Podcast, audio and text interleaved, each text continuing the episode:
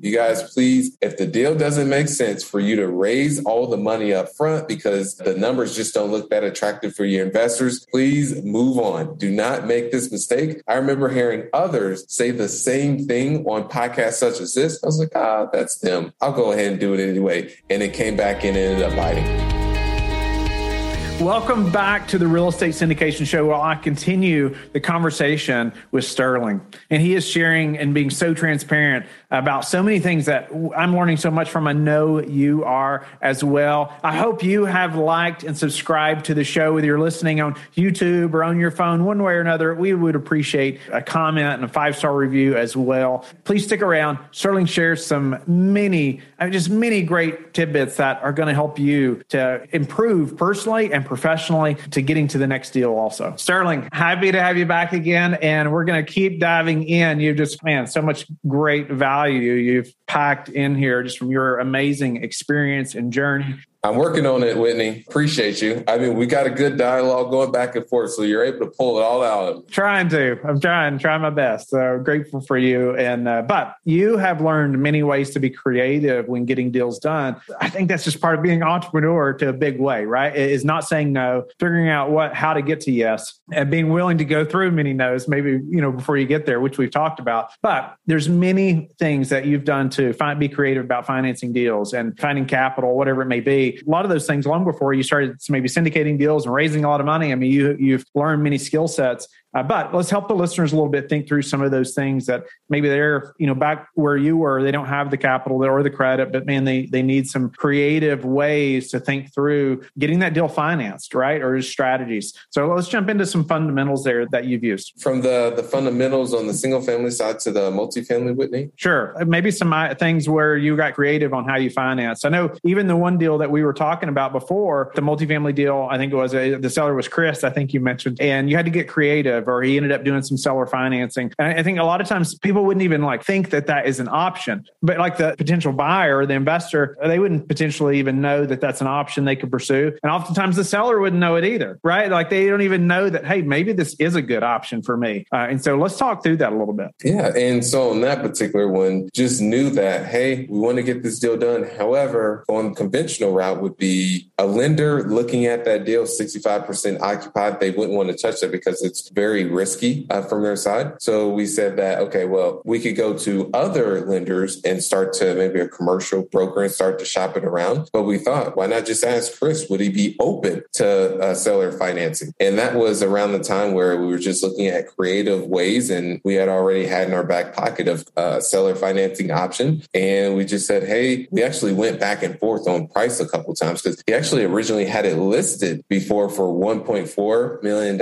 of which he had it listed with his uh, sister, and that just didn't end up working out. So the, the listing expired, and he ended up just removing it. And then when we uh, ended up calling him up, is I believe we were at 1.2, we were at 600,000, and then we said, okay, well, let's go ahead and meet in between. However, this is our terms, so your price, our terms now in that case, because we still had to come up a little bit more than we actually wanted to. So that's when we said, okay, we'll do the $900,000. However, it'll be in a seller finance finance option. And then he said, yeah, that's something I would definitely be open to after we pitched it to him. Awesome. Speak to the technique in pitching it. So it was on the side and just having a transparent conversation and sitting down and saying, "Hey, Chris, one, we've we've already spoken to our lenders and they said this is something they wouldn't uh, consider." So we laid it out, and he's an operator himself, so he understands that it would be difficult to get financing on that property. So that's what really helps is just laying it all out. Hey, transparently, this is where we're at. We have the track record in single family, so the credibility was there for us to close on the, the transaction. So we sat down hey, this is the condition of the property. We've already talked to several of our lenders. It's not close to them even considering on it. And then that's when we said, would you be open to seller financing? And it wasn't even much back and forth. He just simply said, yeah, because there was that motivation that he wanted to be done with out of the, the property. But also top of that is that it was a three year a balloon. So that goes to show he was also motivated to one, go with the seller finance option, but he wasn't motivated enough to do a longer term type of uh, a deal or structure. Wow. Okay. So three year balloon, that's even another thing we haven't really talked about. What, what does that mean exactly for the listener? You know, if you say a three year balloon, why was that advantageous for that seller as, as well? Yeah. And what I mean by three year balloon, it was a three year term. And then at the end, whatever is uh, left remaining, uh, we would have to pay as far as on the, the loan. So from that, what was advantageous from the, the seller's angle and how it worked is the first year was 3% interest rate, then it would go up to 5%, then it would go up to 7%. So we were also incentivized to either refinance or sell the property because the interest rate was steadily going up. And then also there was that. And then it was advantageous from the seller's angle to do the shorter term because he didn't want to extend it even longer because he's saying that in that side, it would be even more risk from the standpoint of he just wanted out of the business. So that's why he wanted a shorter term. Yeah, no, it's, and it, it incentivizes you all to get this property performing too, right? Quickly, so you can refi. Exactly, and get them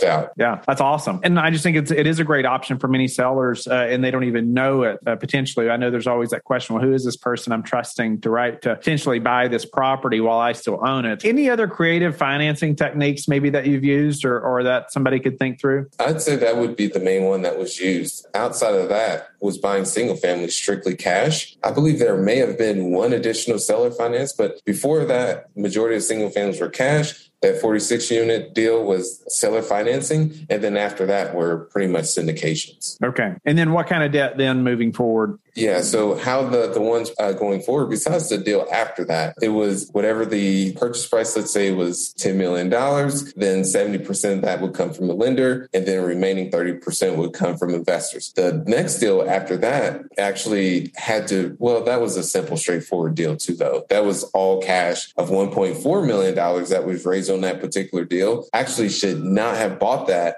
and this is one mistake I can go into at a later point. But you guys, please, if the deal doesn't make sense for you to raise all the money up front because the numbers just don't look that attractive for your investors, please move on. Do not make this mistake. I remember hearing others say the same thing on podcasts such as this. I was like, ah, that's them. I'll go ahead and do it anyway. And it came back and ended up biting. So y'all didn't raise all the money up front. When you say all the money, like all the money for what? So there was $1.4 million for the purchase price of the, the property, and a portion of that was actually raised to take care of the renovations, but didn't raise all of the money up front to take care of the renovations because that would affected the returns to the investors. So what we said was, oh, we'll be able to take it out of cash flow but that just didn't end up panning out because our cash flow wasn't where we wanted it to be. And then the units were turning for us to then upgrade those to get the increased rates. And there just wasn't enough cash coming in to take care of that. So I actually had to end up selling it. And this is the thing, ended up doing okay to decent on that particular deal. But just think, this was at 2018, 2000, no, I would say 2018, beginning in 2019 when sold that,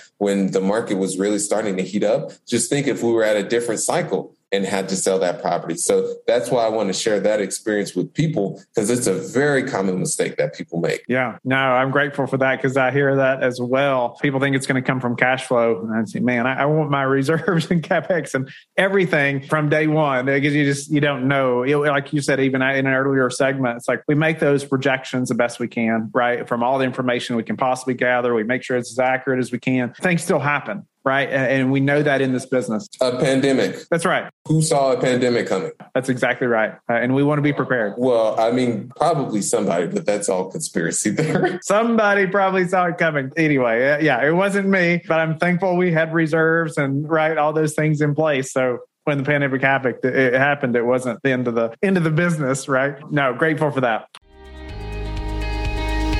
Are you about to start a podcast or producing a podcast and tired of doing the editing yourself? We have produced over 1,000 daily shows, and the production team that I've created, they're now available to produce shows for you as well. We can do as little or as much as you need from finding and communicating with guests, preparing introductions, to editing the audio and video. You will sound better, have a more professional presence, and be able to spend your time doing other valuable tasks on your business. Let me know you're interested by emailing me directly at whitney at lifebridgecapital.com.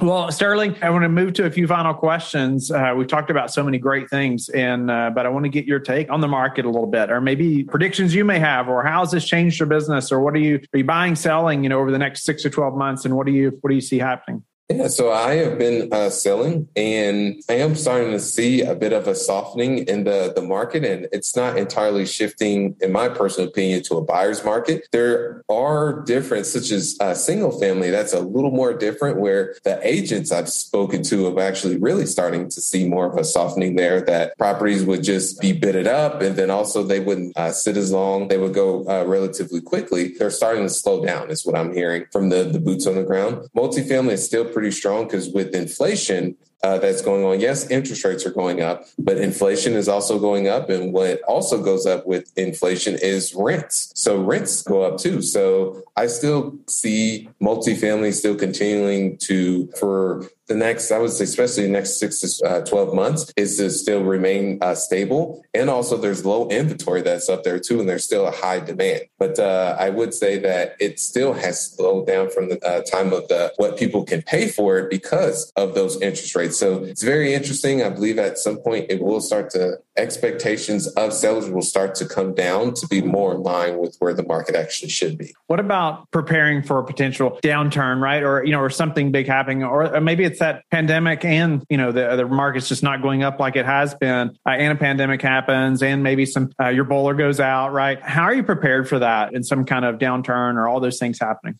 I'd say first and foremost is how you did the deal up front, which you had mentioned earlier, is having that capex allocated and also those reserves. So you did that on the, the front end and not overpay for the property and ran in the case that on that earlier deal that I mentioned is that the, the deal is so tight that you're not able to raise those reserves up front or let's say the additional cash to take care of capex, then it's just best to move on on that deal because in the event a downturn does happen, you just didn't properly protect your downside. So I would say is on the front end is doing the, the proper due diligence and the work to help you during a oh crap moment. What about what's your best source for meeting new investors right now? I'd say digital is pushing out content on the content marketing side and building a, a, personal brand. That's how I found to, to be the, the most effective. How do you push that out? What does that give us a few details there? Maybe the listener could start doing today. Yeah. So first and foremost, I started on bigger pockets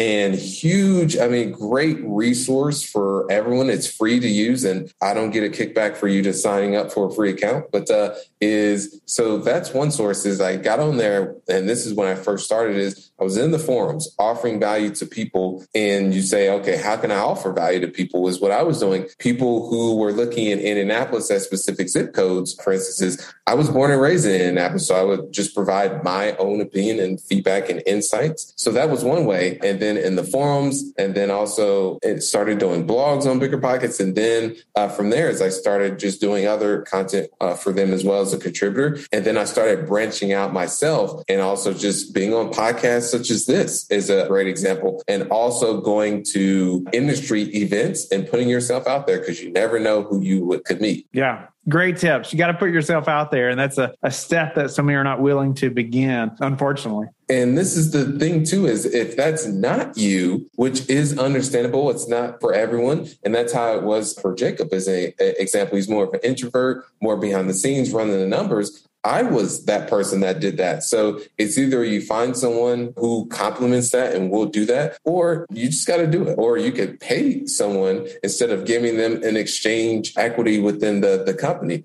Or the last uh, one is you could just come up with the excuse and just not do anything. And hopefully we don't do that. Right. Yeah, exactly. So, Sterling, what are maybe a couple of the most important metrics that you track? And that could be personally or professionally. Uh, so, I would say when it comes to physically, is how often I am working out on a weekly basis. So, it has to be anywhere between about five to six times a, a week. So, that's one of the things I have on a consistent basis. And then also when it comes to reading, is consistently reading. I enjoy reading autobiographies. I'm actually just now finishing the one by Bryan Cranston. If you're familiar with him, uh, Breaking Bad. Also, Malcolm in the Middle. I have heard of that. Okay. What's the last one? Uh, Malcolm in the Middle. It's where I, I grew up on as a kid, so I'm a little bit younger. It, it, was a great show, but he was the husband in that. I'm trying to think of some something else you may know uh, from, but is so I enjoy. I read another one on Dr. J, uh, Julius Erving. Uh, what was another one I read? I just enjoy reading those type of. So there's that. I, I would say those are the the main ones. And, and, this may be some of the same answers. Okay, if it is, but I want to always like asking, uh, what are some daily habits you're disciplined about that have produced the highest return for you? Consistently working out. That's one. Uh, second is taking time throughout the day and just thinking. And this is one thing I've really started to sharpen over the years, and the pandemic really helped for that. Is just asking questions, and those questions lead to other questions and down rabbit holes, and taking more interest in philosophy that's out there. And so one of the, the things is that the philosophies I've taken on is one, not taking anything personally what people do because people act in their best interest, which is completely understandable. And many of the times someone's best interest is not in your best interest. So it's just accepting that. And then also that seeing the world for what it is and not what I believe it should be. So one, taking on these different philosophies and just taking some time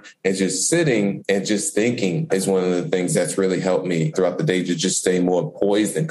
Have you read the book, The Road Less Stupid? No, I have not. It sounds funny, but it is a good one. Uh, I've got it right here. Keith Cunningham. And so every chapter in here is like its own book, its own like business advice almost. Uh, anyway, uh, but a big thing he talks about, I've talked about it on the show a bunch, uh, is thinking time and the importance of thinking time. And he helps you to, to structure that a little bit. And, uh, but it sounds like, like you're already doing that. You figured that out. And uh, so anyway, I wanted to give you that recommendation because it sounds like you're doing that, but it's a great book also. And lastly is mitigating social media. That has been huge for me is that it's so easy to get bogged down on that because one, for those of you who haven't watched The Social Dilemma, it's a great, it talks about the effects of social media on us. And we're going against billions of dollars of technology to keep us addicted to these uh, platforms. So that's one thing I would just say first and foremost is really limiting my time uh, on these particular platforms. Sometimes I just go without it altogether. Yeah, I, I, would prefer not to be on any of them personally, if I could. It's almost a necessary evil for business anymore. But you can you can't have team members that do it for you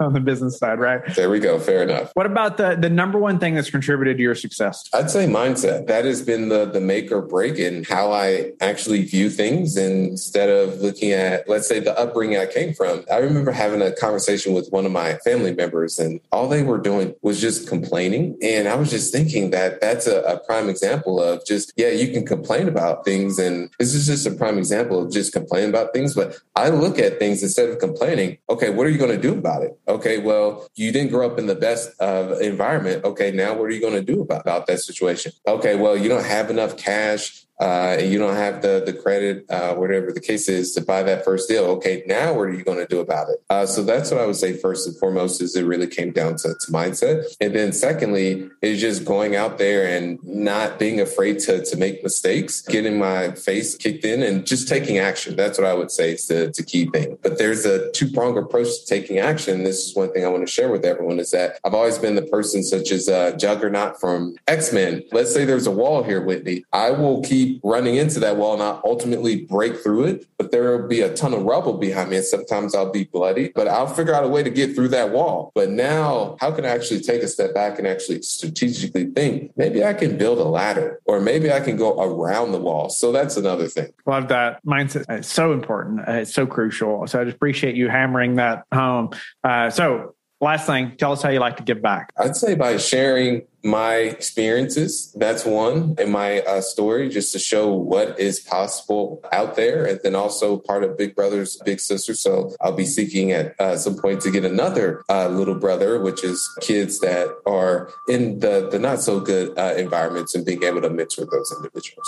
Sterling, it's been incredible to have you on the show and really us get to do a series of shows together, right? Diving in on some specific topics that you are an expert in and have become an expert. I just grateful for your transparency. I know the listeners and I both are encouraged by your story, right? And what you came from. And, and even at the end, you know, you're still talking about, hey, I, I couldn't focus on that, right? I want to focus on what I can do about it and how to move forward. I just think uh, so much of that is learned from those hard times, right? And just giving you that mental, almost gritness, I want to say, you know, just the grit to, to be able to push forward, uh, you know, and not focus on those negative things. So thank you so much. I, I mean, we, we've talked about so many things that, that are so helpful to all of us. How can the listeners get in touch with you and learn more about you? Yeah. So you can visit sterlingwhiteofficial.com. One more time, that is sterlingwhiteofficial.com. Then also on YouTube, you can find Sterling Whites type that in the search bar uh, and will come right up. Tons of content that I'm actually putting out on a, a, weekly basis, sharing more of these stories and also more insights on just the journey from single family to multifamily and how the journey continues. Thank you for being a loyal listener of the Real Estate Syndication Show. Please subscribe and like the show. Share it with your friends so we can help them as well. Don't forget, go to lifebridgecapital.com where you can sign up and start investing in real estate today. Have a blessed day.